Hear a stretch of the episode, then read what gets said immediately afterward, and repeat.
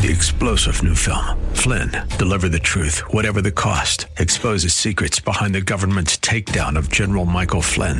Flynn knew what the intel world had been up to. He ordered the first audit of the use of contractors. This set off alarm bells. He told the truth. He was the most dangerous person for Donald Trump to hire. They had to get rid of Flynn. Flynn, deliver the truth, whatever the cost. Available now. Watch it today. Go to salemnow.com. Salemnow.com. And now a word from one of our Bible Live sponsors. Our company is so proud and excited to sponsor the Bible Live. As a businessman, I have to make decisions every day about how to best invest time, personnel, and resources for the best return and results. The scriptures say there are two things on earth that will last forever God's Word and the souls of people. It's my hope that you, your family, your church, and perhaps even your business will pray about giving a tax deductible donation to the Bible Live at this time. Together, let's expand this historic broadcast of the scriptures to other cities across our nation. A sound investment for both time and eternity.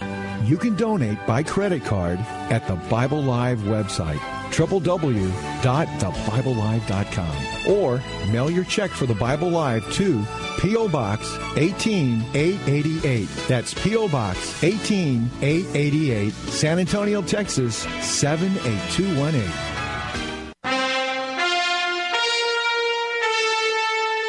Welcome to the Bible Live Quiz Hour. It's time to test and grow your knowledge of the Bible. The entire Bible every year. On Sunday nights at 9, join us here for the Bible Live Quiz Hour. Soapy will ask questions from the Bible Live leaders. You call in with the correct answers, and you win. It's just that simple.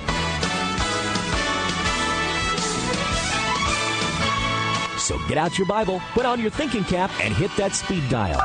Because here's the host of the Bible Live, your Apache Indian scout through the book of books, Soapy Dollar. And we are up and ready to go. Thank you for joining us tonight, folks, for the Bible Live. Jacob sitting across the table. We're ready to take a peek at the. Uh, I guess we're ending up, basically ending, finishing the book of Jeremiah tonight. We've been into the books of Isaiah and Jeremiah. Then we'll, I think, next week we'll get into Lamentations. Uh, this book, uh, I think, uh, another book written by Jeremiah, this the weeping prophet. He's called Lamentations. Is that about a little lamb? Lamentations? Yeah. Lamb, a little lamentation. Yeah. No, it's not. Oh. it's a sad, sad uh, book, as you well know. Uh, a book of mourning and grieving for the destruction of Right. Israel. And then we'll be taking our little journey back into the New Testament. We'll go back to the wonderful book of Hebrews uh, in the New Testament, which uh, one of my favorite because it helps us understand that bridge uh, between the times of the prophets and the uh, what they call the 400 years of silence, or the time after Malachi, between Malachi and then the coming of John the Baptist. we ought Uh, to discuss that sometime. the 400 years Yeah. period. Yeah. What- Do, you know, do you know when the 400 years actually got put into the Bible? no. In the 1880s. Prior to that, there was not the messing for it. Uh, 400 years. You, uh, well, what you're saying is the the Maccabees and Ezra. yeah, and those, for the first 2,000 years, now, a lot of people think the Catholic Church added them. They did not. The Protestant subtracted them. Uh-huh. And uh it was a vote between the British Bible Society and somebody else. Pardon me. And they took those Bible books out because they felt sincerely that they were not relevant. So that created a gap of 400 years. Well, I've heard that. Uh, I, think what we're taught is not that they weren't relevant; that they have a great relevancy in terms of history and, Ah, and so on. yeah. But in terms of uh, being canonical in the sense of inspired.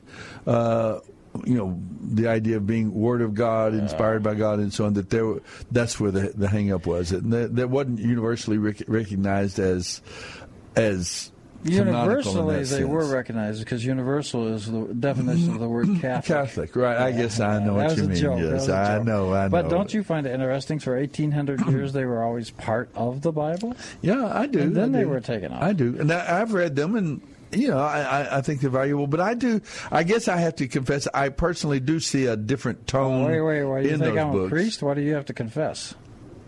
Say, oh,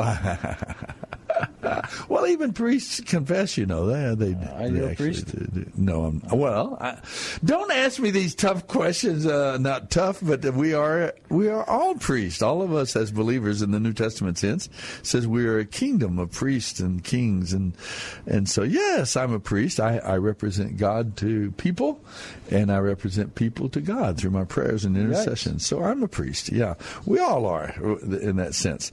But anyway, we're talking more about the the church priesthood and so on. There that.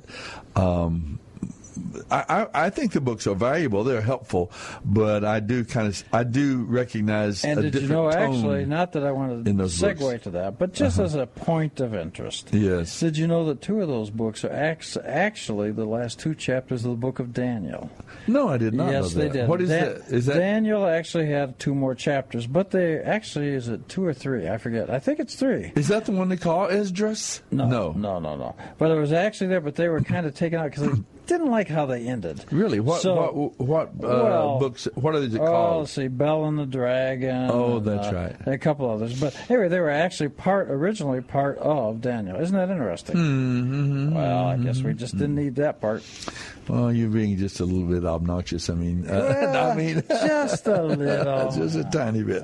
Well, anyway, here we go. We're uh, tonight, though. We're going to still be looking at the book of Jeremiah, chapters 32 through 51, and. Um, there's still a lot to be said about these these books, particularly Jeremiah as an individual. Uh, many people would say that in some ways he, he would be considered a failure. That he he he didn't accomplish anything that his preaching. He didn't accomplish repentance and the people turning around. He didn't accomplish uh, a peaceful uh, solution to the problem with uh, Nebuchadnezzar in Babylon. The, the Jerusalem was destroyed under his during the time of his ministry. Well, maybe we just should skip this book. it sounds terrible, doesn't it? Then he himself was uh, Kidnapped. kidnapped actually, and taken down into Egypt, where it is understood that he died there in Egypt. I believe He did. that's the In idea. fact, there's a tomb there called Jeremiah's tomb. Okay. Well, who's buried in Jeremiah's tomb? That would be a really Grant, good- of course. Yeah, grant. I grant you that.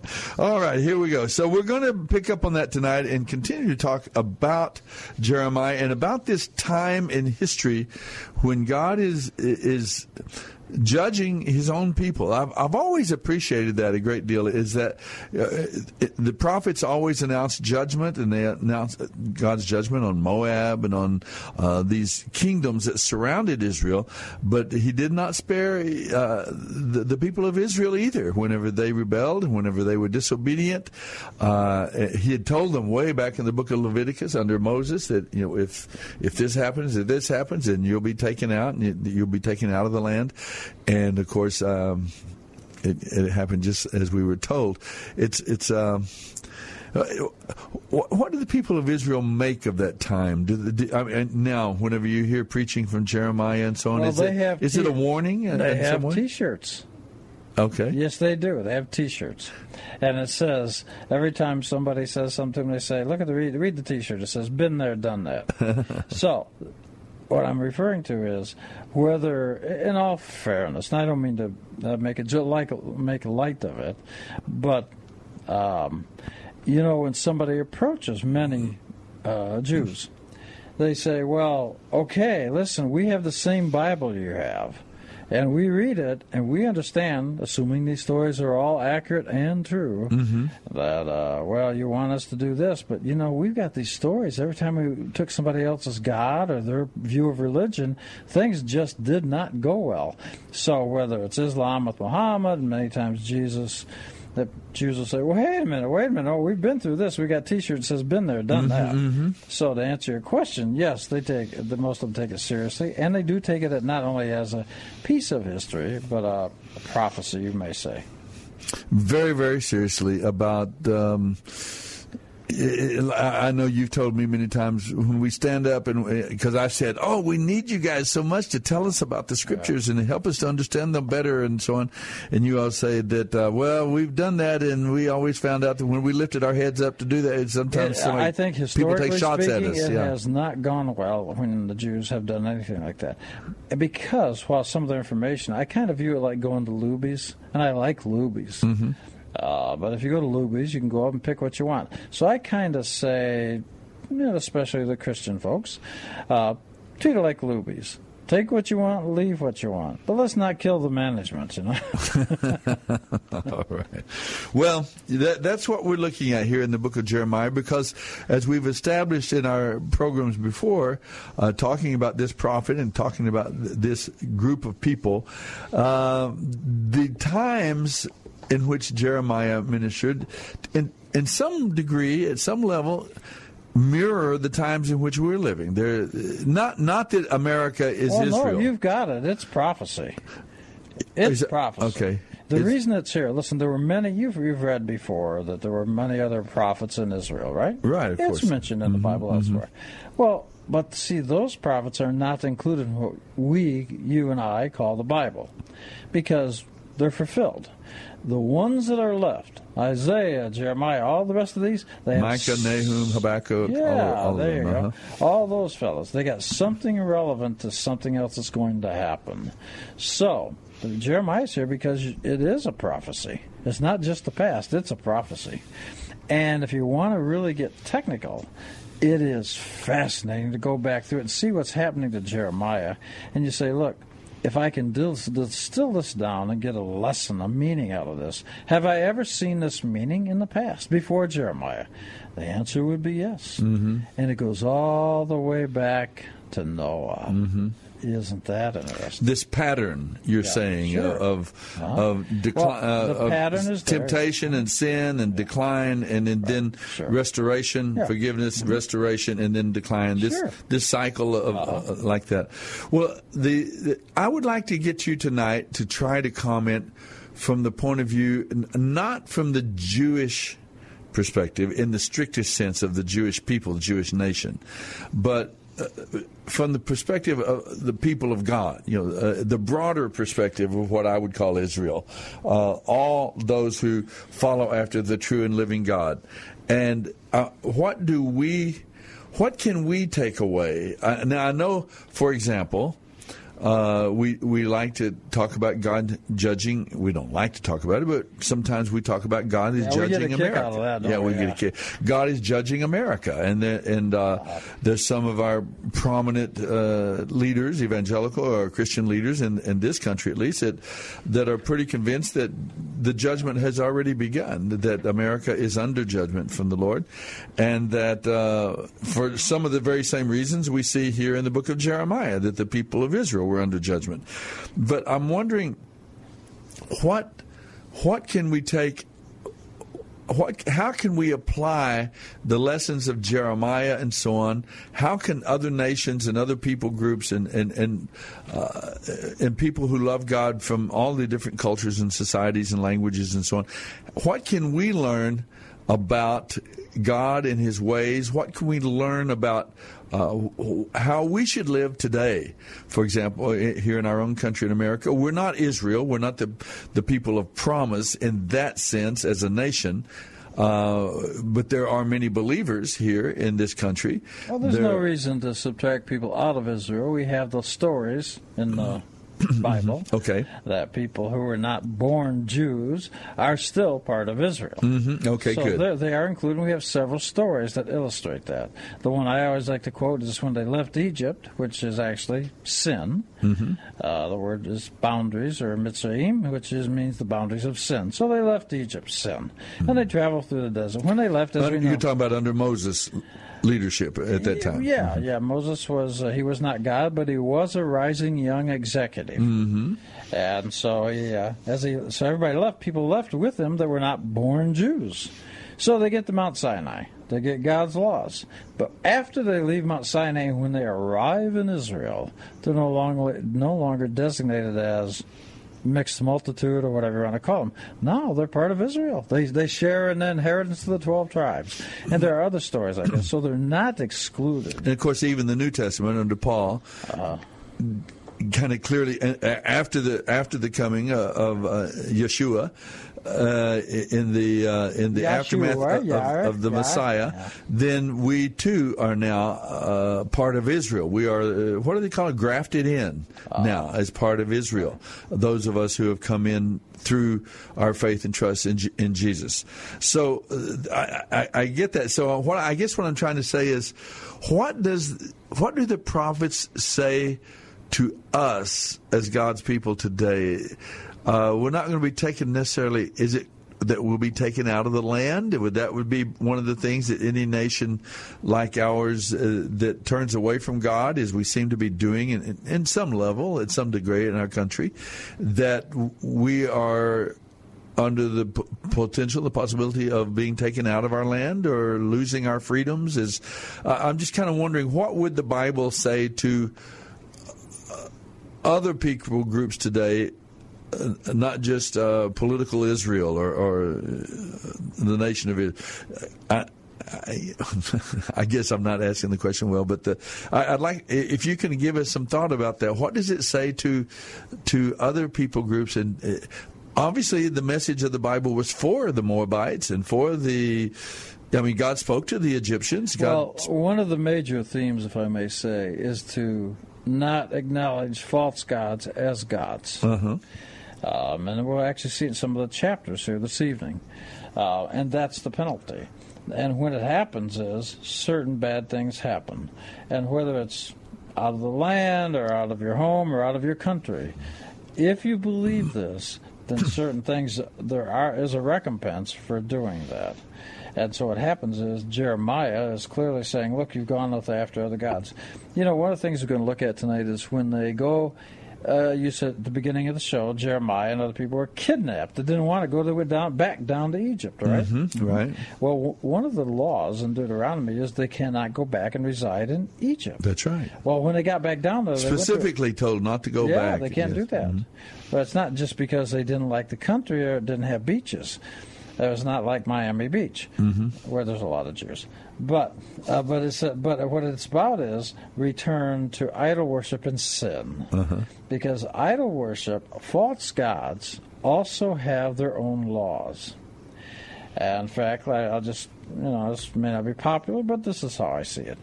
I can always tell when if I'm speaking to a Muslim, and many of them are very very nice folks. Mm-hmm.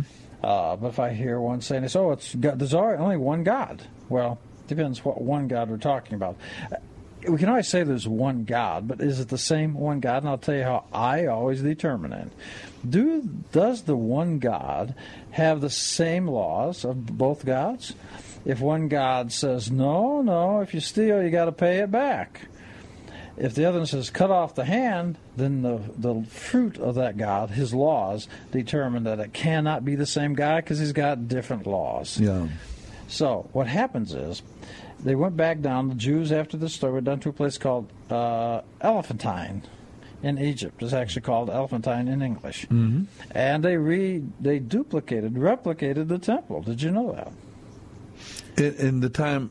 In yeah, when, after Jeremiah here, when they all went oh, back in down, this time, in yeah, the in yeah. time of Jeremiah, mm-hmm. okay. Yeah. When they went down there, they went back to Egypt, and they settled in a community, a place called in English Elephantine, and they rebuilt their village and their homes and the temple. Hmm. Ah, how about that? I did not now, know that. what did they do in that temple? Well, would you like to know? I would like to know. What did they do I in that would temple? like to hear it again myself, so I'm going to tell you. okay. They went ahead and they put up the, they worshiped the God of Israel uh, uh, what are you going to call him, uh, Hashem, or if you want to call him Adonai or Yod He Vav however you want to do it. Well, did they have like uh, the the laver and the? They built the replica. The replica, uh-huh. okay, and so the however, sacrifices were made and how, that sort of thing. Yeah, but however, however. When they've done excavations, and none of those Jews returned, by the way. Mm-hmm. But when they've done excavations, they found out not was it just the God of Israel, but they incorporated, incorporated one other male god and one female god. Ah, and that actually is in Jeremiah tonight. And it's in chapter, uh, well. Is that where he addresses the women particularly? Uh, the, yeah, chapter they, 44. Yeah, uh huh. Yeah, so. So, but the, when they built the temple, so it wasn't just a temple for God; it was a temple for two male gods, if you will, and one female god. Mm-hmm. Isn't that fascinating? So, Very fascinating. bad things happen, and you, you, you got to ask yourself a question now: How could people? And this is a common question: How could people have seen this over and over? How could they divert that way? Right? It's a fair question. Sure, it is. I've asked. I've asked the same question many, many times. Wow, those Jews, they sure were stupid. Why did they? How did they do that? And then, of course, I watch what our country's doing the same thing today, and all of a sudden, I realize how easy it is. Yeah. You move away a generation, or a generation doesn't know the facts, isn't taught, or rebel against those uh, the truths of God, then then it just takes one generation to move away, I suppose, uh, from from Ac- Actually, worship that's and a perfect obedience. segue. In, in your questions this evening, and you always prepare the questions. Yes, you and your family. and we are- also have a phone number too. We do. Do we have a phone number? We do. We finally got that connected. Yeah, people can call What us and be a part of the program tonight by uh, dialing 210. Uh-huh. That's the area code. Okay. 340 9585. 340 9585. Okay. Will somebody answer? Yes, they will. Shemaiah will pick up the phone and, and uh, let find out what you- on your And- mind and to he's filling in for John. He's filling in for our our boy John. What's John doing, John's by the way? over in some kind of a trivia contest in Louisiana. I He sure is good at that, that, that trivia stuff. He- Well, But anyway, look Shemaiah is helping us out, and we sure appreciate it, look at Thank your you. question number two, and let's see if Uh-huh. we can start figuring something out. What was the horrible sin that Judah allowed to happen and take place in the valley of the son of Hinnom? And you'll find that in Jeremiah chapter 32, verses 34 through 35. This, uh, there were there were many things they could do wrong, many ways to disobey the, the Torah, many ways to, uh, you know, not not observing the Sabbath, and not you know, so many things. But this was kind of in a way the straw that broke the camel's back. This was uh, seen as this horrible final ultimate sin. It seems like to me, at least, that took place and brought about uh, the, this this final judgment on taking the people out of out of uh, the borders of Israel, uh, the, the years of exile, 70 years. So uh, that's what horrible sin was it that Judah allowed to ha- take place in the valley of the son of Hinnom? Uh, that's it. Uh, asked the question well enough. I guess. All right. And if someone wants to answer that, they can give us a call 340 9585. Okay. Uh, now that's it's a very interesting answer, and the reason I brought that up that's actually I picked that question out of your list of questions for tonight because how do what happens? uh, You're talking about comparison to America. Yeah. I don't know that people one believe this anymore, and that may have been part of the problem back in Jeremiah's time.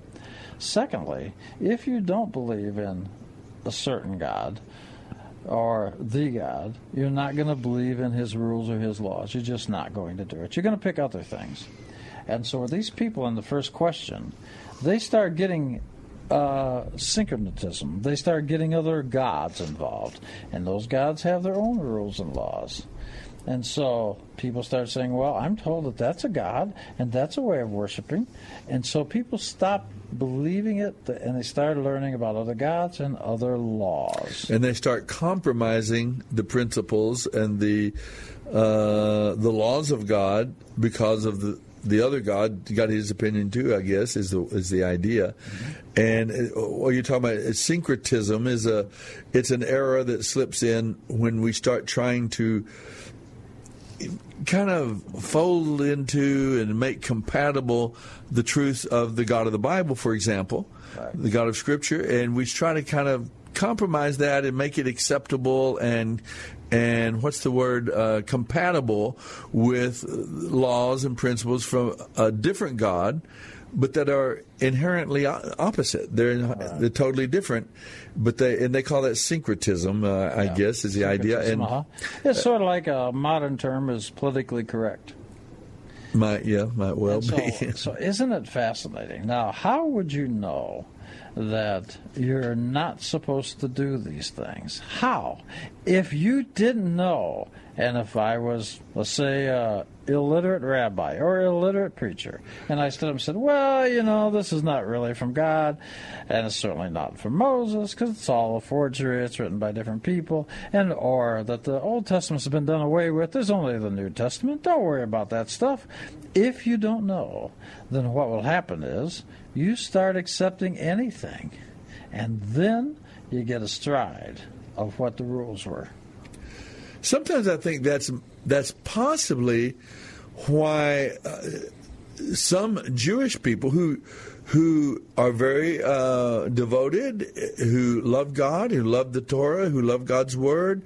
Uh, I, I, think sometimes I believe that uh, their resistance to the claims of, of Yeshua, that, that, his claims to, to be the Messiah and so on, to fulfill the predictions and prophecies of the Old Testament and so on, sometimes I think that their resistance is not so much based upon their evaluation of Jesus himself, of his credentials as the Messiah, but because they, they are they're a little concerned that there's some of this syncretism going on, that there, that somehow there's an abandonment of of uh, that faith. I, I, I sometimes think that that might be the problem that some Jewish people have about. Um, you know, in the in a, in a consideration of Jesus, so uh, um, that could be that could be uh, true, I guess, right? Do you? Of course it could. Of okay. course it could. No. There's a real sensitivity. Oh, man, is that music? Is it going to interrupt what I'm about to say? Yeah, it came on in. It always does. I tell you, these segments just fly by. Folks, you can give us a call, 210 340 9585. Would love to hear from you. We're going to continue our consideration of the book of Jeremiah and getting into the what is the modern significance when we read a, a, book, Isaiah, Jeremiah, these prophets and their announcements of doom and judgment and so on? What's the modern, how should we take that today as believers here in, in America? We're not in Israel and we're not the covenant people in that sense, at least. But um, we can come back and discuss it. I hope you'll stay with us and uh, don't go away. We'll be right back.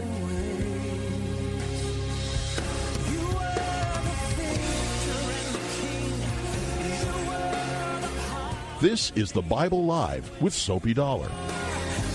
Dr. Stan Shelton, with offices at Loop 410 and Broadway, has taken care of the Dollar family, that's Suzanne and me plus our three children, for the past 25 years. Suzanne, tell the folks about our dentist. Well, like you say, Dr. Shelton is a dentist for a lifetime. He's got the latest technology. He's busy, but I've never had to wait. And I never dread going to the dentist. In fact, he and his staff are so personable that I actually rather enjoy it. Go to drshelton.com or call 590 7878. Nature's Factor carpet cleaning expert Shayla James. What makes Nature's Factor better than the older carpet cleaning processes?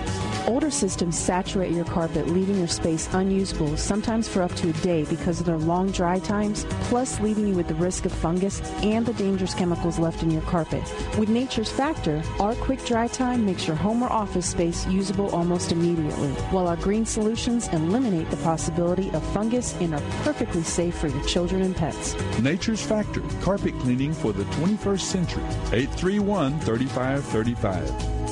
Find out more about your favorite programs and the ministries on AM 630 The Word by going to the program guide at am630theword.com. There you'll get connected to the ministry website, email, and phone number. Plus, find out when your favorite show airs on the program guide at am630theword.com.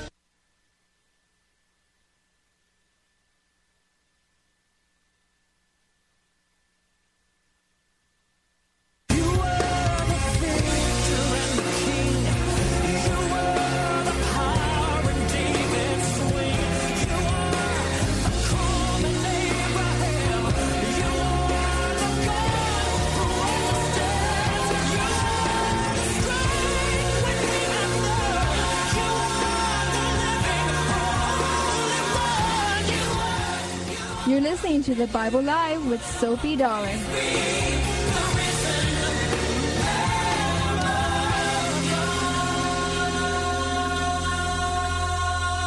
And we are back. Thank you for joining us. We're uh, kind of getting into our subject matter tonight. Are you drowning in IRS tax debt? I owe the IRS from the book of Jeremiah.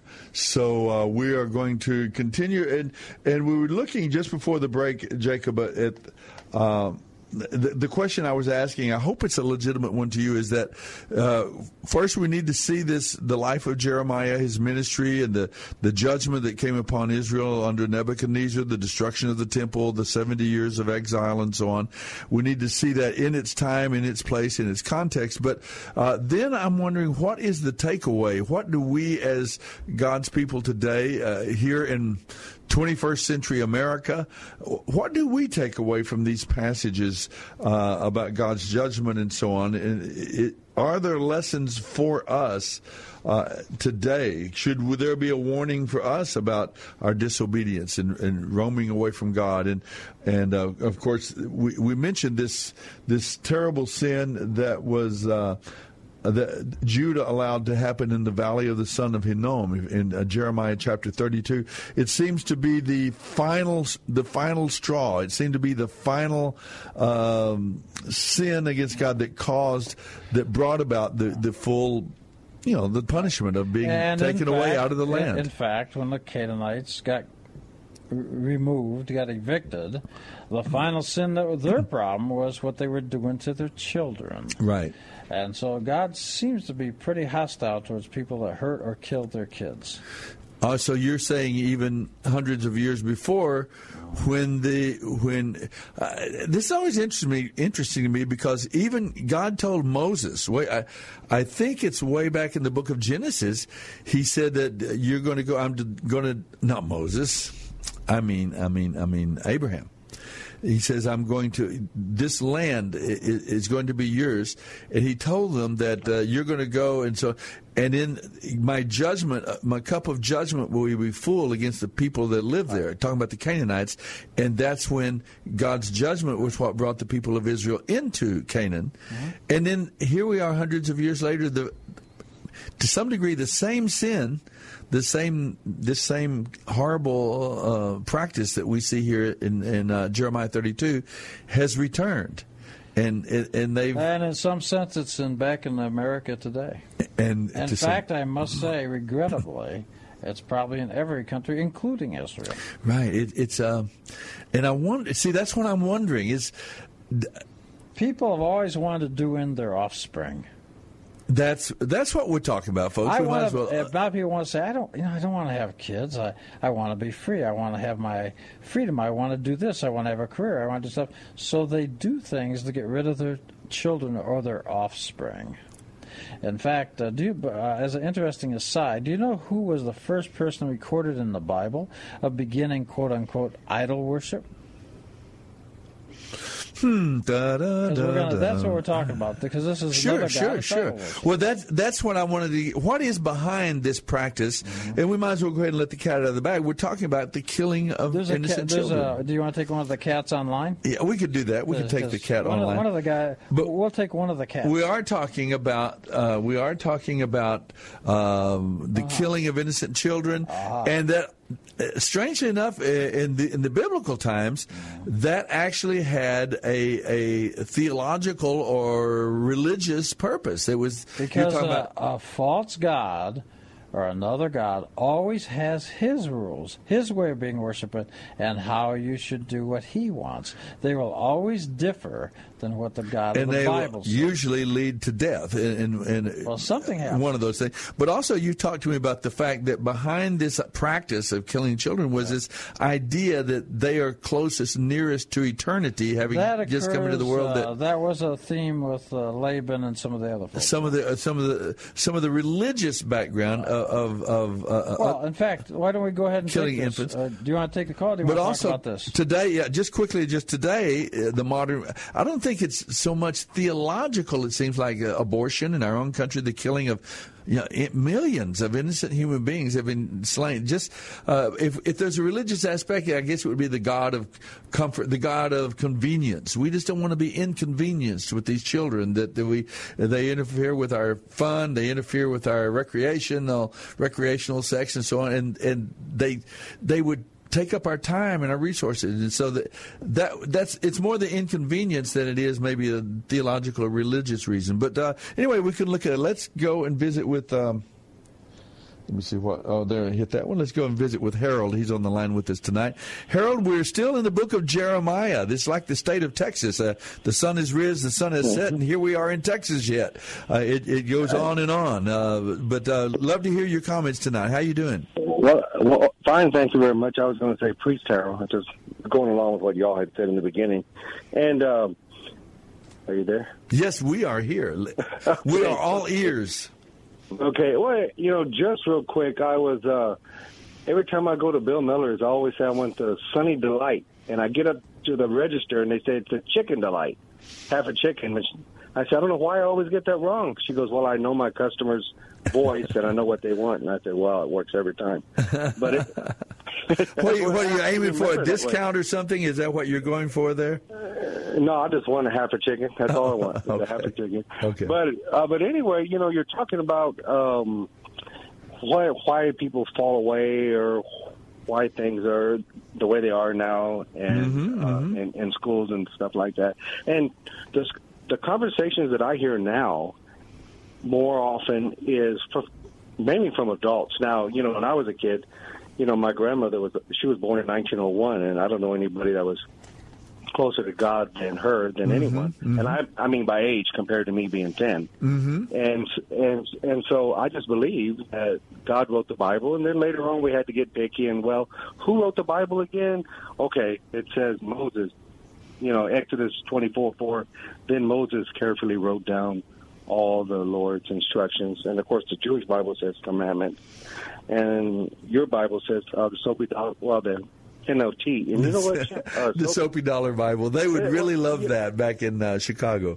well, you know, honestly, if I hadn't have been listening to this radio show, I don't think I might have found it by now. Uh-huh. But that's where I heard of this from. Yeah. And uh, of course, I have the King James and a lot of uh, a few others, but but that starts it right there.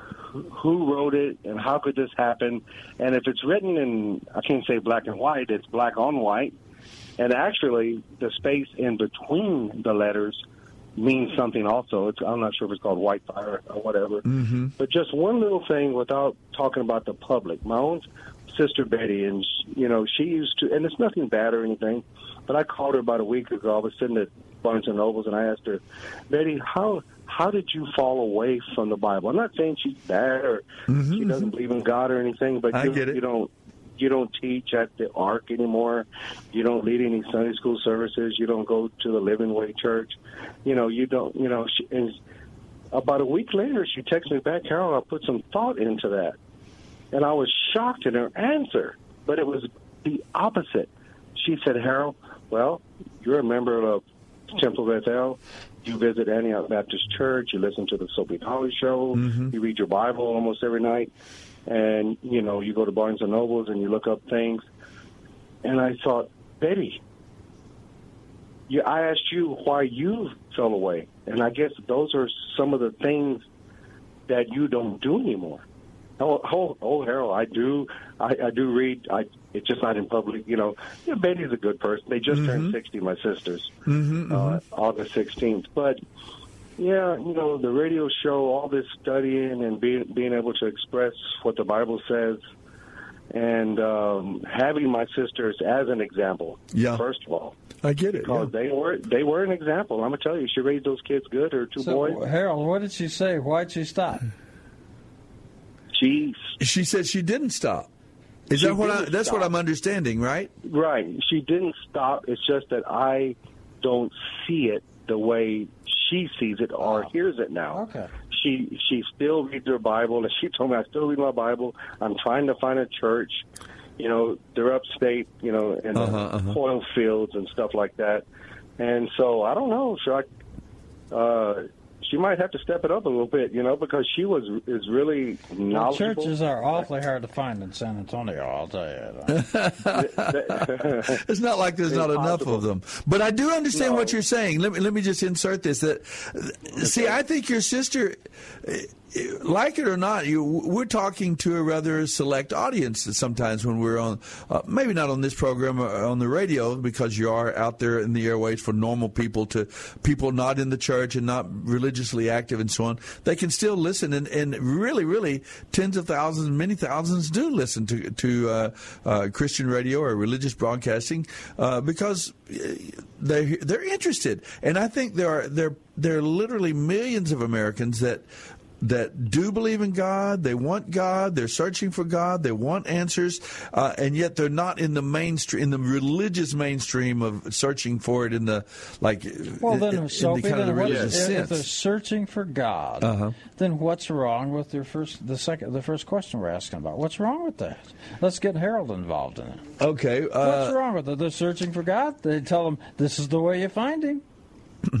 What question are you talking? Are you talking Uh, about that number no, two? No, you're number two. Uh-huh. And you know what it is. Maybe yeah, that, yeah. I think that's maybe that's what you're saying, Harold. Is that, uh, in other words, we're we're talking about the same question. There are millions of people trying to find answers to life. They're trying to find what is really going on down here. How should we really be living, and so on. And and yet now, instead of the con- conventional or maybe the traditional answer uh, that the nation was founded upon, which is the, the, the God of the Bible and Jesus Christ and the truths of Scripture and obey the laws of God and so on. Uh, now we've we've gotten there's just a lot of chaos and confusion as to you know what's right, who's right, what's the true and living God. Well, I might have an illustration. Uh, this week in the Bible study, uh, we were discussing, it's about 30 people maybe, uh, Noah and the ark, you know, Noah's Mm-hmm. ark. And then somebody mentioned the hand of God closed the door. And that's to make yeah. it feel like God was involved, okay? You know, for those who need, you know, I don't know, whatever. Well, it's written that way. Mm-hmm. And so I, you know, I finally, you know, I did raise my hand and, and I said, look, if, if it's a hypothetical question, uh, if it's uh, if we're supposed to read something more into it, it's not really the boat or it's not really the ark. Are we in the ark today? Are we going to be in the ark, following God's laws, following His commandments, doing the best we can until the hand of God closes that door? And, are we are we going to be preserved from the judgment of God on sin and, and so on? Uh, That's the idea, right? And, Well, it, and by the way, it does. That is the language of the Bible. It says that God closed the door. It doesn't say that Noah closed it. it it's just a quirk of the language that I guess, Yeah. or there's something more there that God is the one who actually closed the door. Uh, Well, thanks for delivering thanks for people from my call, judgment. You bet, Harold. Thanks for taking my call. I did call last week, and I know you had a different thing going, and I actually hung up on myself by accident. yeah, uh, hung I up on really yourself. You just got mad at yourself hung and hung up. I hung up by accident. All right. I'll see y'all next week, uh, and I'm going to fin- uh, listen to the rest of the show. Okay? thanks, thanks a lot, Harold, for calling. Well, let's let's read this. Okay. Let's take a look. Why don't you read it? Do you want me to read it? Do want You me better read it. All right, all right. What is uh, your what it is? Thanks, Shemaiah. In question two, it said, "Well, what did they do that was so bad?" And this is the answer you have. It says there are abominations in the temple which bears my name. This is God talking, and they profaned it. They have built altars to Baal in the valley of Ben Hinnom, and they have offered their sons and daughters to Molech. Though I never told them to commit such an abomination, it never occurred to me that they should do such a horrible thing and cause Judah to sin. So, we're sitting back saying, oh my gosh, they're offering their sons and daughters to this god called Molech. By the way, it's not really his name, Right. but that's a, a, a slanderous title. Anyway, um, In this valley of the son of Hinnom, if I understand correctly, that was was that not the, the garbage heap? That was where the, the, the trash was burned uh, from Israel well, from that Jerusalem. Was, uh, that uh, let's see here. Did it become that la- later? Later, it became that. Okay. okay. Go ahead. um, Uh, but uh, but the point is, no, okay. So that everybody's searching for God. Everybody wants to find God.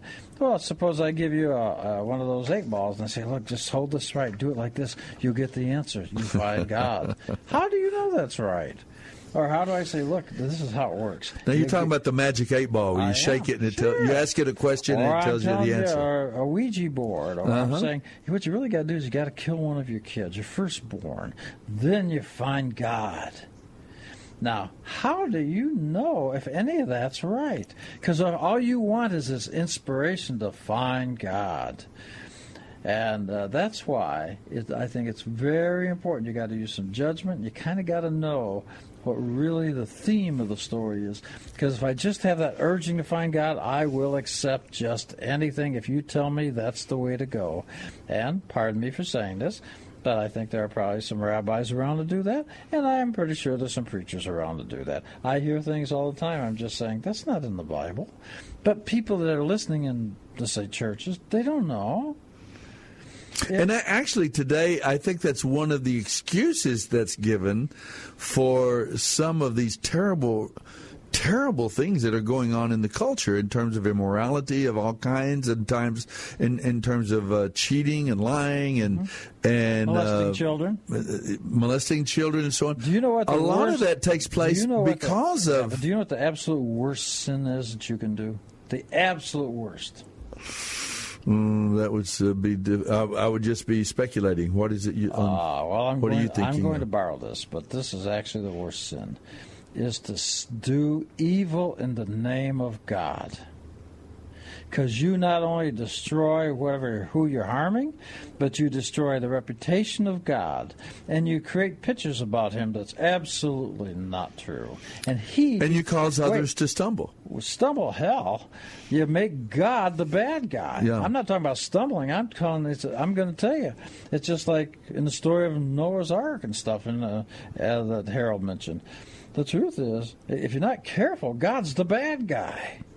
Mm-hmm, mm-hmm. And that's not what it says. In fact, I'll give you another example that just pulls my chain a lot uh, Esau and uh, Jacob.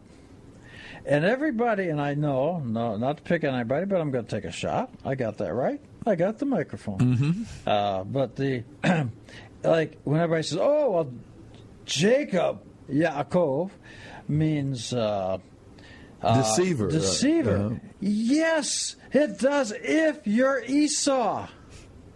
Esau, the people, and I hear this all the time. I heard lots of preachers on the TV and radio. I almost said the guy's name. Mm-hmm.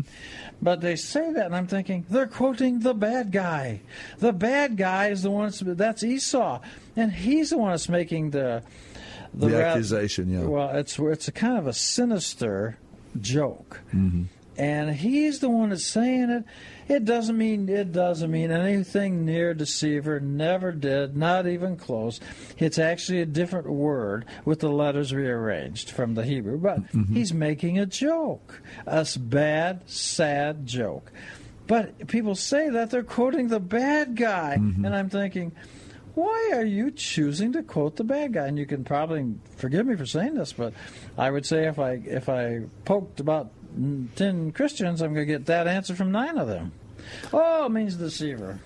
Well, one of the things that seems clear, uh, I'm just looking at the times in which we are living now ourselves, and, and, you kind of evaluate what's going on in the culture and why are we as a society, as a, why are we moving away from uh, respect for God uh, and God's Word and the prayer and, and all the things that we've seen over the last the 50 or 60 years? I just said. And it makes me wonder. Uh, yeah a lot of the reasons for that right. are seemingly religious, which right. which is kind of confusing. Sure, you made God, you've slandered God, you've done evil in His name, and therefore He's the ultimate author and person responsible for the evil.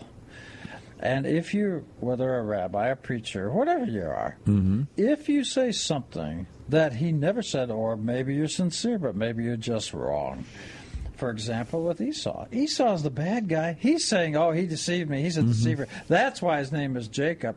And see, people aren't even catching this.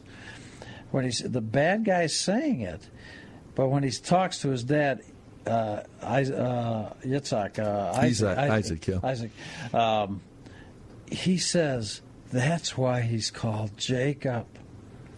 Now, if you go back a few verses earlier in the story, you'll find who named him Jacob. Do you know who named him? Was it his? I'm guessing. No. No. Don't guess, go there. You're guessing wrong. God. It, it, yeah, well, you changed because yes, It was not his daddy. It was not his mom. It was God. Now Esau, the bad guy, is now saying, "Well, that's why his name is Jacob because he's a deceiver." You're quoting the bad guy, and you're not blaming the mom or dad. You're blaming God. That's now, what that. I know God superintended in the the renaming to Israel. No, no, no. I'm talking about Jacob. Jacob. I'm talking about Jacob. When it actually says, and it says he named him. God Mm-hmm, mm-hmm. named him Jacob. So now you got the bad guy. Now think about this. I'm using this as an example to mm-hmm, answer your, mm-hmm. your premise.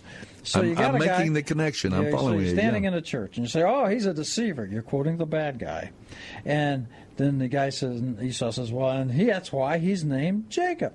Well, the guy you're blaming ultimately is God.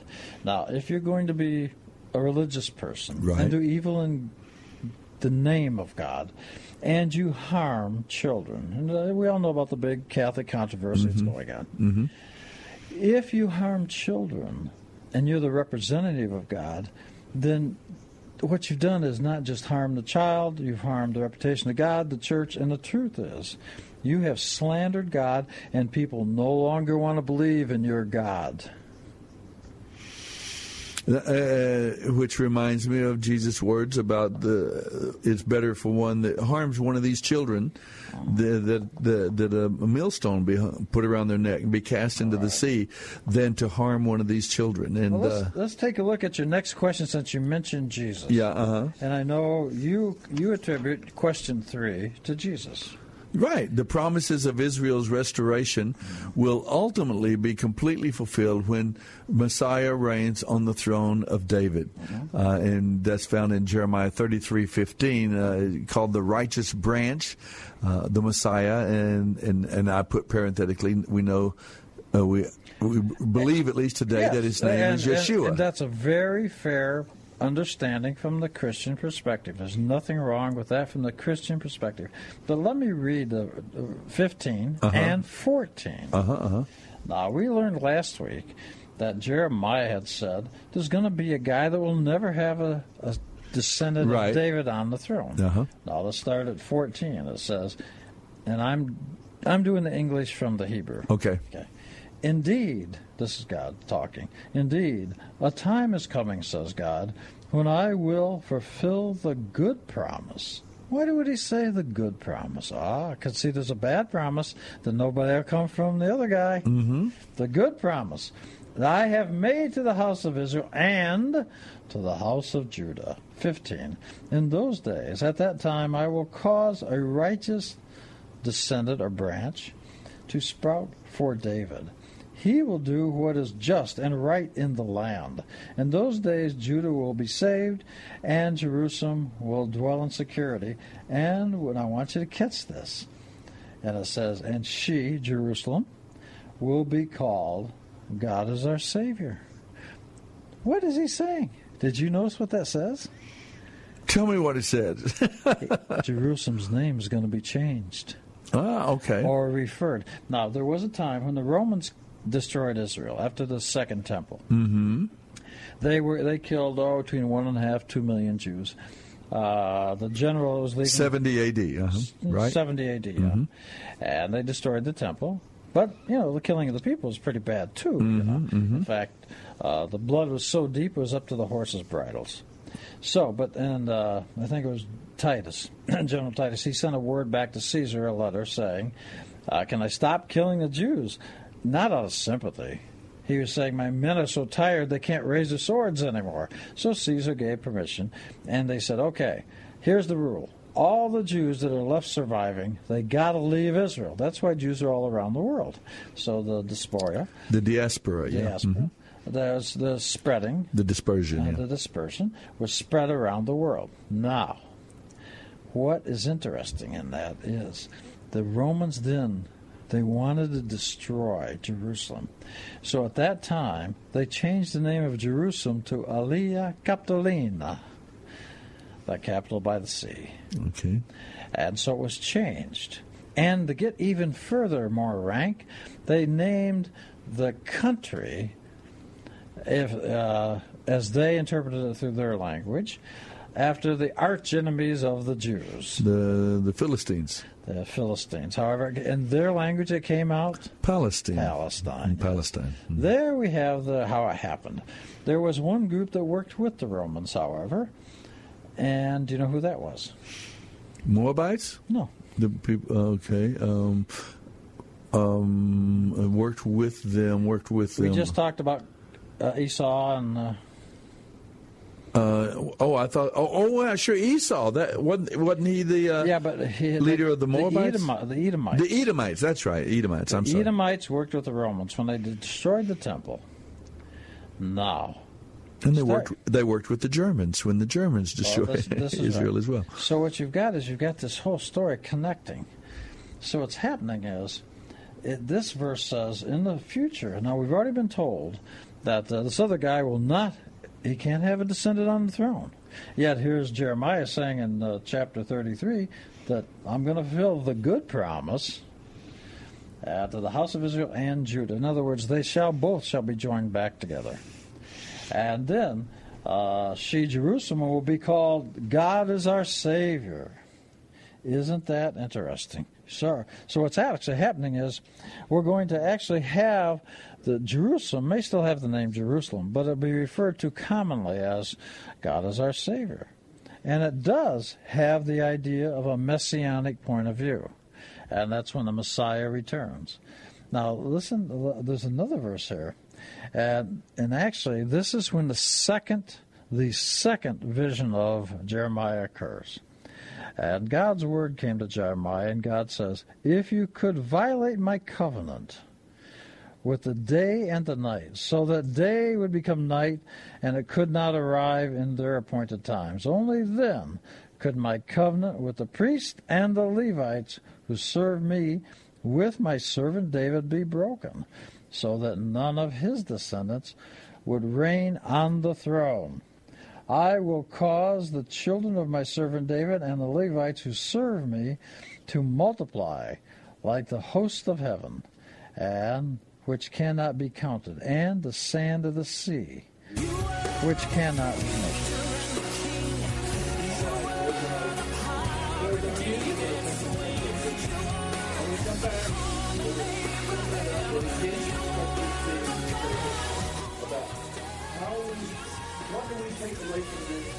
Today? We know about the time of Jeremiah in Egypt. We know about the time of now Rome. To 70 AD. But what, is, what would be the message? And again, I guess it has to do with that obeying. Well, that what I was talking about with Rome took place here in Jeremiah, and it happened with Babylon. They switched gods. They switched their religion.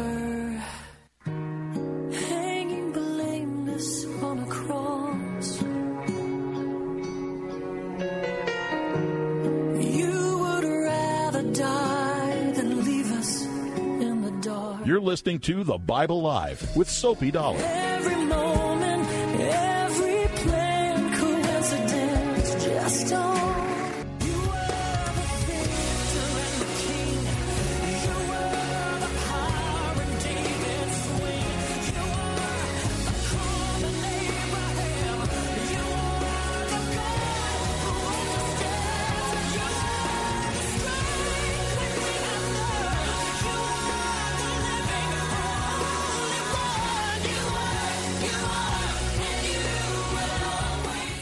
This is the Bible Live with Soapy Dollar.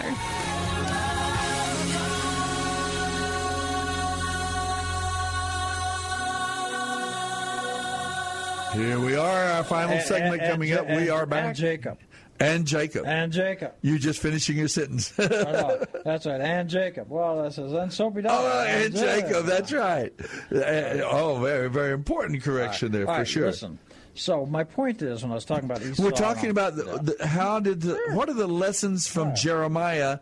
How does it apply? We know the history in his time, wanna make it later on in Jerusalem. today's time. What what is the message that we we should get as God's people from this book as Americans in 21st century America right now? All right.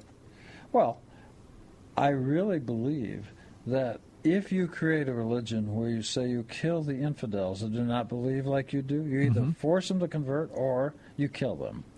if that's how you get to your religion and have a nice life, this is what you'll do. You, and that is not the God of the Bible. That's no, no, it's not. In fact, let me tell you something. If you look at all idol worshippers, uh, actually, the man in the Bible that introduced idol worshiping, the first one, is a guy named Enosh.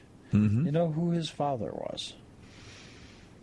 Uh, It's okay uh, if you don't know. Cain? No. His name is Seth.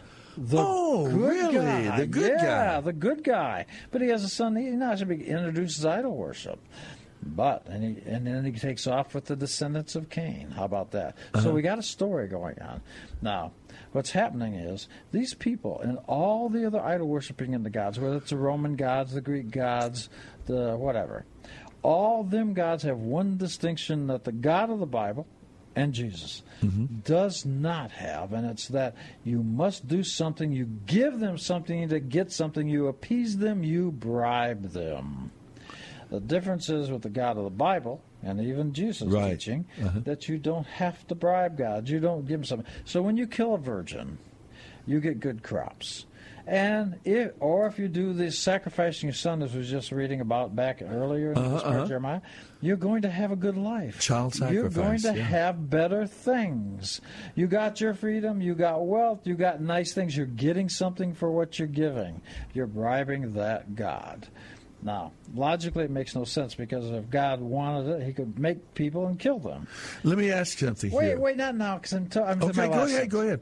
But the point is, is that the God of the Bible does. If He created life, He's not going to say, "What I'd like you to do to worship Me is kill life." That doesn't even logically make sense. No, I'm sorry. That's all I want to say. Oh, I, I would. It kind of relates to that. That it seems like in that era, in that time, weren't children to some degree universally considered to be uh, considered to be in in some ways additional wealth. In other words, the more children you had, you had more uh, workers, more labor, more you know representing the family and the clan and so on.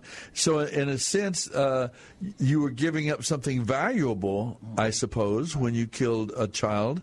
Uh, in, in, in a sense, like you're talking about bribing God, but now, of course, in the uh, in the modern era, children are not seen as a blessing. In, Well, as, you want to tie it to this uh, modern times? Let me suggest this: that many people, many people, that uh, and uh, I'm just going to use this as an example that destroy their children. Uh-huh. That why do they do it? They want their freedom. They want life. They want to have things. They want to have a better life. Exactly the same motivation as back in these old stories. Get rid of your kids, I get more. Uh, yeah, yeah. I I do believe it seems to be that that is the motive behind uh, tens, hundreds of thousands of these abortions. Is that people don't want to be bothered? You know, Well, oh, I'm not. thousands. It's going to ruin my life. Do you know I- how many have been in America? Sixty million, I think. That's right. That's what I heard on the radio. Was about sixty million. Now I don't know if that's true, but that's Uh, over said. the over the half century now. So when these guys go down to Egypt, look at uh, cha- well chapter forty-four, forty-four verse uh, seventeen. Okay. Uh, it says these people went down to Egypt. Uh, you know, it's your your question number eighteen, I believe. You I want got to read it. your Uh-huh. question? I'll read the question. It says, "In Egypt, once the the Jews, this particular people of uh, uh, Israelites had taken, they kidnapped Jeremiah, and they took him down to Egypt. And what group of Jews? It says in particular, talked back to Jeremiah, mocking God." And promising to continue worshiping the Queen of Egypt, uh, and, and this is something that's been of great interest to me because w- we kind of almost have a, maybe approaching a modern version of this with all the idea of uh, modern feminism and and women and so on. But here we have in this era there these women in particular talked back to Jeremiah when he told he was warning them and preaching to them. They they talked back to him and said yeah, don't tell him we're going to serve we're going to do what we want to do. We're going to worship the queen of Egypt. And if you if you don't blame our men because they're doing our men are doing exactly what we're telling them to do. And so the women of that era were really uh, very significant and very influential in this turn away from God, turning away from the God? Well, let's let's just read 17 through 19. Okay, go ahead. Listen to this. Uh, Indeed, we will do everything we said, sacrificing to the Queen of Heaven. now, this is the women talking to Jeremiah. Yeah, yeah, but there were, men are getting off the hook. We're going to get to that in just a second. It says, so the Queen of Heaven, by the way, is Ishtar Okay. from Babylon. Okay.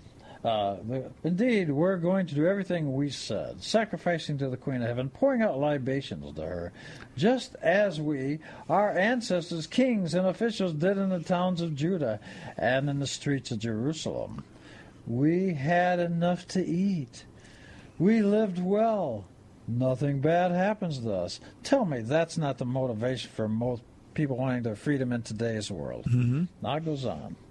18. But ever since we stopped sacrificing, pouring out libations to the Queen of Heaven, we have been in great need. And we have been consumed by the sword and famine. We have, we have, but when we sacrificed to the Queen of Heaven and poured out libations to her, when we made cakes bearing her image and poured out libations to her, was it without our husband's approval? So the husbands was it was okay with them. So the men were right along with them. And you notice the motivation is telling you. You said, "What's the motivation?" There's the answer. There's the motivation. It's my life. I want more stuff. I want to have a better life. And people, if you got a child, it requires caring and loving and producing for the child instead of spending all your income on yourself Mm-hmm. and living well. And it says nothing bad will happen to us because we did all this. We made our cakes to this idol.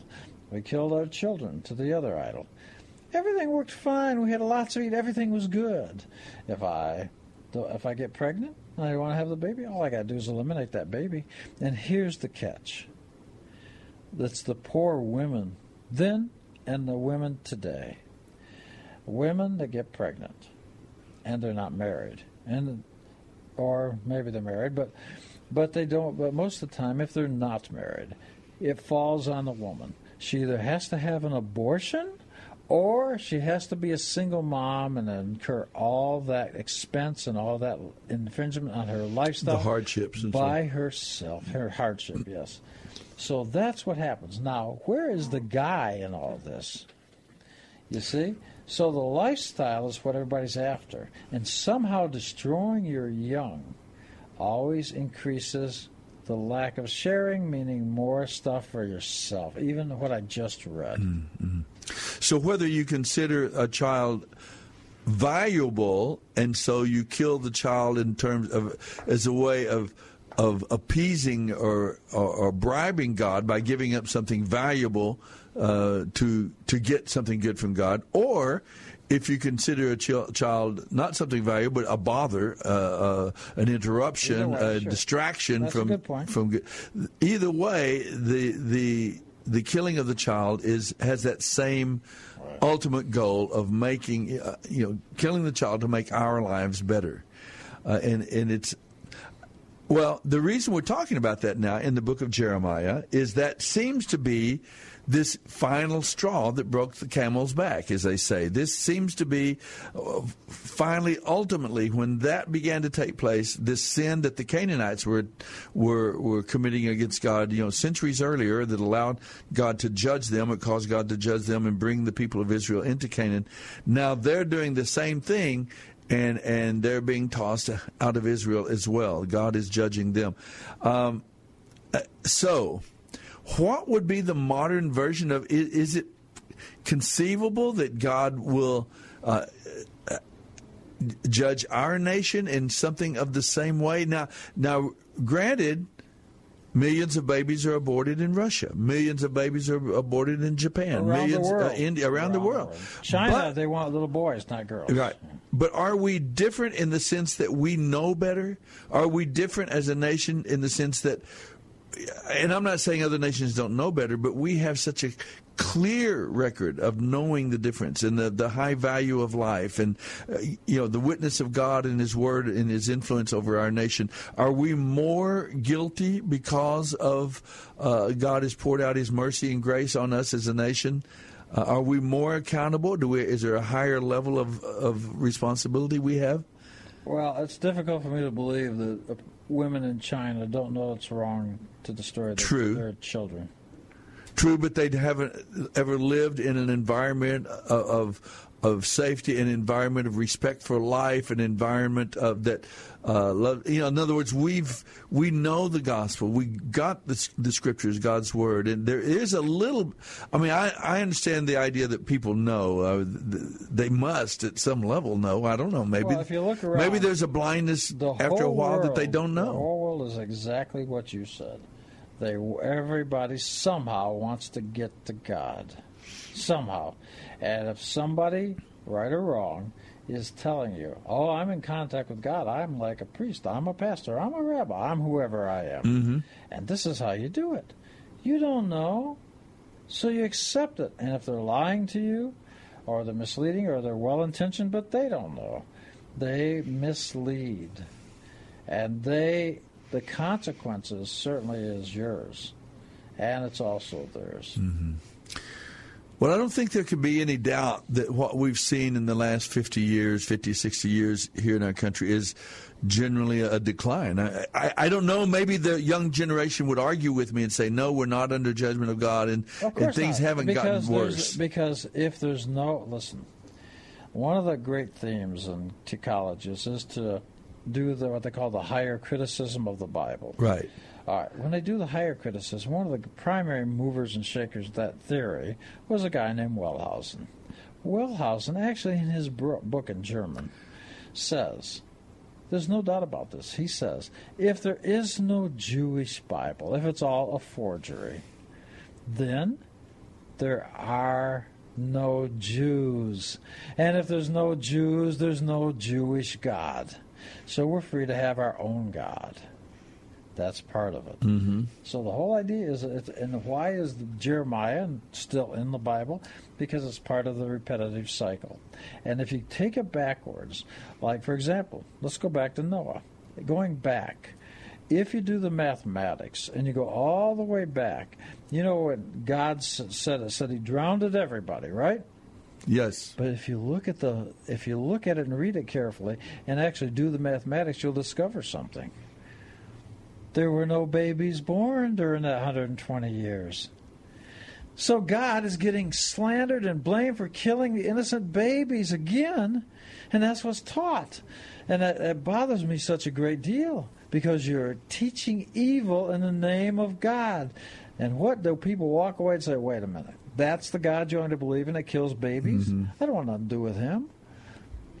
Uh, I know the the the enemy of our souls is so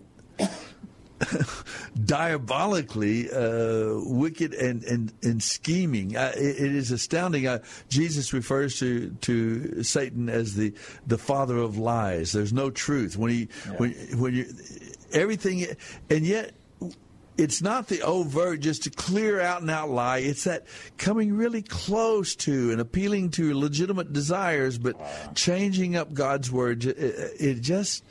And, Now, and- whose oh, job is it to a- accurately say, as you say, God's word? Whose Mhm. job is it to teach? God's people, the teachers, the pastors, the the rabbis, the, the we're So we're, if they're not, Mm. then how are people to know? How will they know unless we tell them? The Romans, the book of Romans is how will they know? Chapter ten, unless if, if we so don't go the go. point here is yeah. everything that's taking place in Jeremiah is there, so it can be taught to you that when you do these things, this is the result.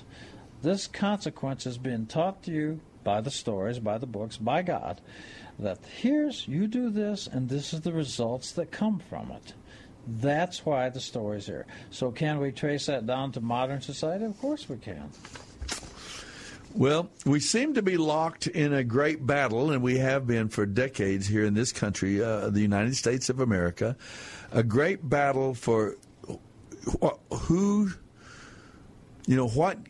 hmm, What God are we going to serve? It's kind of like that times with Joshua. Choose you this day whom you will serve, and it hadn't come down to that, you know, that choose you today. This is the final decision. But we've just we've been in this battle, and frankly, I, to some degree, at some level, uh, the people of God we're losing the battle in some ways. We're moving. Uh, we've lost so many of the rights and so many of the practices and traditions of worship of the true and living God, and we've fallen into disobedience. We've fallen into idolatry. We've fallen into child uh, sacrifice and all these immoralities, sexual immoralities of all kinds in the culture. And uh, it seems we're, we're locked into that battle. We are. It does seem. I think a lot of people would say if they called in tonight, we could get uh, 100 phone calls. I would say a high percentage of them would say, "Yeah, we're in trouble. We're we're." Uh, some might be on the other side of the argument. No, we're winning. We're doing good. We're moving. We're getting rid of this these these uh, shackles of religion and so on and so on. Some might take that side, but the point is is that we are in the middle of this huge transition, and and some of us are beginning to. I, I'm not. I'm not sure if we'll ever turn around, and it, there's no record of Israel ever.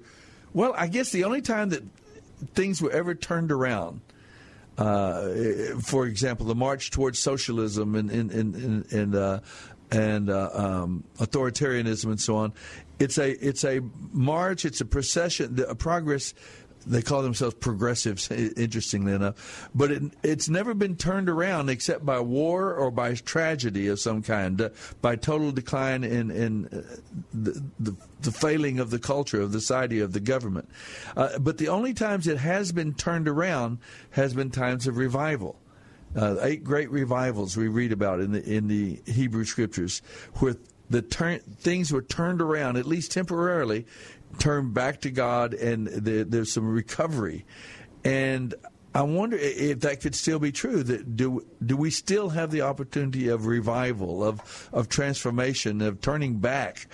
Uh, some people say yes. Some people say no. It's way too late. We're it's not going to happen in the times in which we're living. And uh, of course, I guess only time will tell for sure if that's what happened. But the Jeremiah, the book of Jeremiah, in that sense, uh, doesn't give us any hope in a way. I mean, oh, he, no, no, it totally ends on hope. Does it? Okay. Oh, yeah. In fact, the end of Jeremiah, that's why he's the prophet of consolation.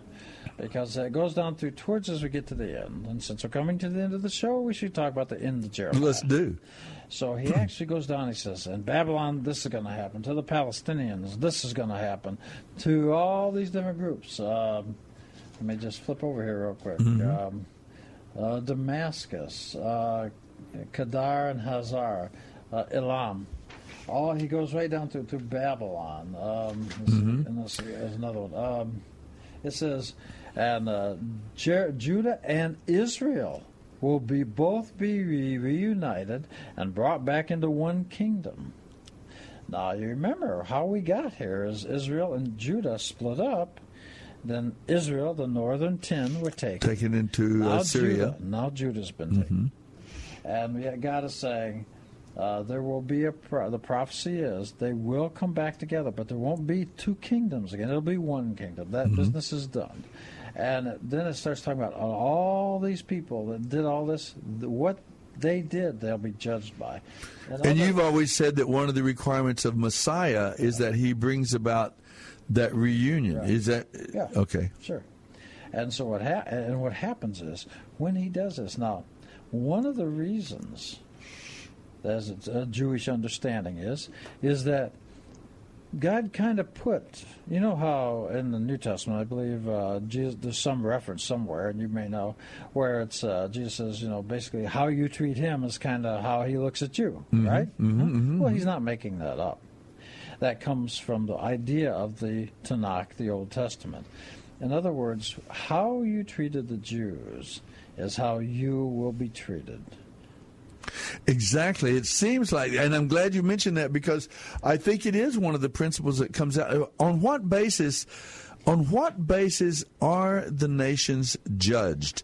Uh, you just announced here in, in Isaiah, we see the same thing in Jeremiah. All the prophets, they they they're not just preaching to Israel or Judah; they're also preaching to the nations surrounding them or uh, around those nations, Sure. and they're warning them and calling them to repent and turn to God and so on, and warning them about judgment uh, uh, falling on them and so on.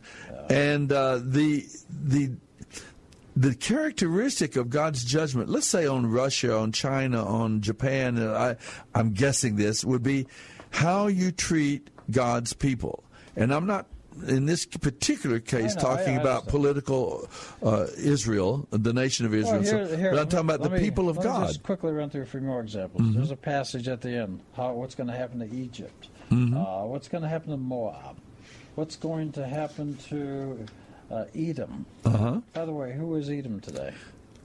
Edom today would be would that be uh, Egypt or would that No. be the No. would that be uh, the Arab nations or Turkey? Turkey? Okay. No. Well, we're in big crisis with them Yes, right now, aren't we? Yeah. So all these, and then Amman, all these places at the end of Jeremiah is being talked about. This is what's going to happen. This is what's going to happen. This is what's going to happen. And then it, simultaneously it says, and Judah and Israel have all have been punished enough. They'll return without sin. They'll be like virgins without Mhm. without sin, you may say. And so they'll return there, and I will not look on their sin no more. All their sin and iniquities will be forgiven. They'll return. And that's part of the messianic job. Now, so what's happening is, as you said, it's not just the Jews, but it's everybody else. And they're being told, this is what you've done to other people. You are going to experience what you did to others. So if you want to experience nice things, then be nice to people. Particularly the people of God. Well, I would say be nice to the people of God. Yes. Israel, in fact, all people. All people. Yeah. But the point is, that's the story. So, all this stuff is everything is in cycles, and the why it goes over and over and over. And the reason these books are still here is so that we know when you do this and you bring in these other gods, because every god has his own laws or her own laws, and they're usually much different of the God in the Bible Mm-hmm. and they will do say different do sacrifice your children uh, do this do different things cut off a hand for theft Mhm. they're not the laws of the bible so they're not the same gods. Well people make those gods. And the idea is that they give they promise freedom. You get to have your lifestyle. But what happens is, so the same theme goes over and over, and you can follow it throughout history, and you can actually take it all the way back to Cain and Abel. We hold a special responsibility in this country because we, unlike these nations and, and people groups, uh, at, at some level, we, to a greater degree than they, we choose our leaders. We choose uh, what God we will worship as a nation. We we vote. Maybe we don't go to a voting booth and vote on our morality and what God we're going to worship, but each of us vote in our own life, in our own families. We make a decision if we're going to follow after the true and living God. We're going to worship God. We're going to try, you try to be with God's people you know and what, so on. Uh, you know what Abraham Lincoln said? We all get the government we deserve. Oh, right? yes, that's right. He says generally people get the government they deserve. Yeah, and I think uh, it seems to be true. We we're going to get what we deserve. And so, with the other day, we talked in uh, one of the earlier programs about the Book of Jeremiah about uh, what would repentance look like, what would revival look like in our country. We tried to figure out what would be the highlight of that, and I think it might be returning to fact, worship God. May I, in a Maybe maybe you've got a good idea I- about I that. Excellent idea. Be the kind of person you would like to have for a parent. Great way to end the program. This segment. We'll be back next week, going on to the book of Lamentations and back to the New Testament, the book of Hebrews. I hope you'll join us. Okay.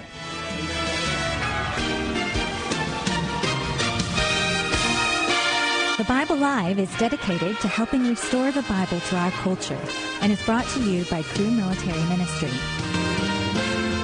Mailing address is P.O. Box 18888. That's Box 18888, San Antonio, Texas 78218. Hear the entire Bible every year on the Bible Live, weeknights at 9.30 on this great station. Then join Soapy every Sunday evening at 9 o'clock for fun, inspiration, and valuable prizes on The, Bible, Live Quiz Show. Visit our website, BibleLive.com. That's BibleLive.com for more information about Soapy and the Bible Live broadcast. You may also order materials at the website and make tax-deductible donations to help Cru Military minister to our military personnel and broadcast the entire Bible every year to America and the world.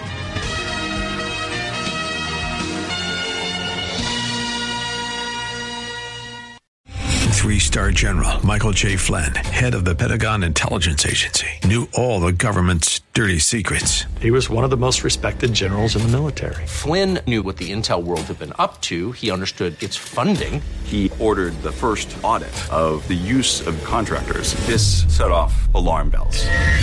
The explosive new documentary, Flynn, Deliver the Truth, Whatever the Cost, uncovers the facts behind this scandal. Flynn told the truth. He was the most dangerous person for Donald Trump to hire. I find out the worst enemy that I'm going to face in my life is right here in America. They took my assessment and they wanted me to change it. And I was like, I'm not changing it. They had to get rid of Flynn. With in depth interviews, archival footage, and never before seen personal records of the man behind the headlines. I just felt like I was drowning. Flynn, deliver the truth, whatever the cost. Available now. Watch it today. Go to salemnow.com. Salemnow.com.